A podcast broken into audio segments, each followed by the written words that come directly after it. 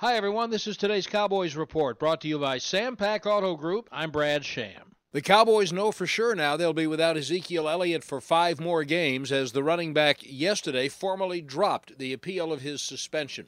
He was going to be out this week anyway, which means a lead role for Alfred Morris, and it means specific plays for Rod Smith, an improving player in the Cowboys system who hasn't been a featured back since his days at Ohio State before Elliott. It hasn't been like this for a while. Um, you know what I'm saying? You know, with people people um, in, in, front of you, in front of you, you just got to go and um, you know what I'm saying when you when you do have an opportunity to go out there and just just go out there and uh, try to do the best you can to make a play. So um, definitely um, excited. Tyron Smith and Sean Lee were among players missing practice yesterday. If Tyron Smith can get back on the field by tomorrow, he has a chance to play Sunday night.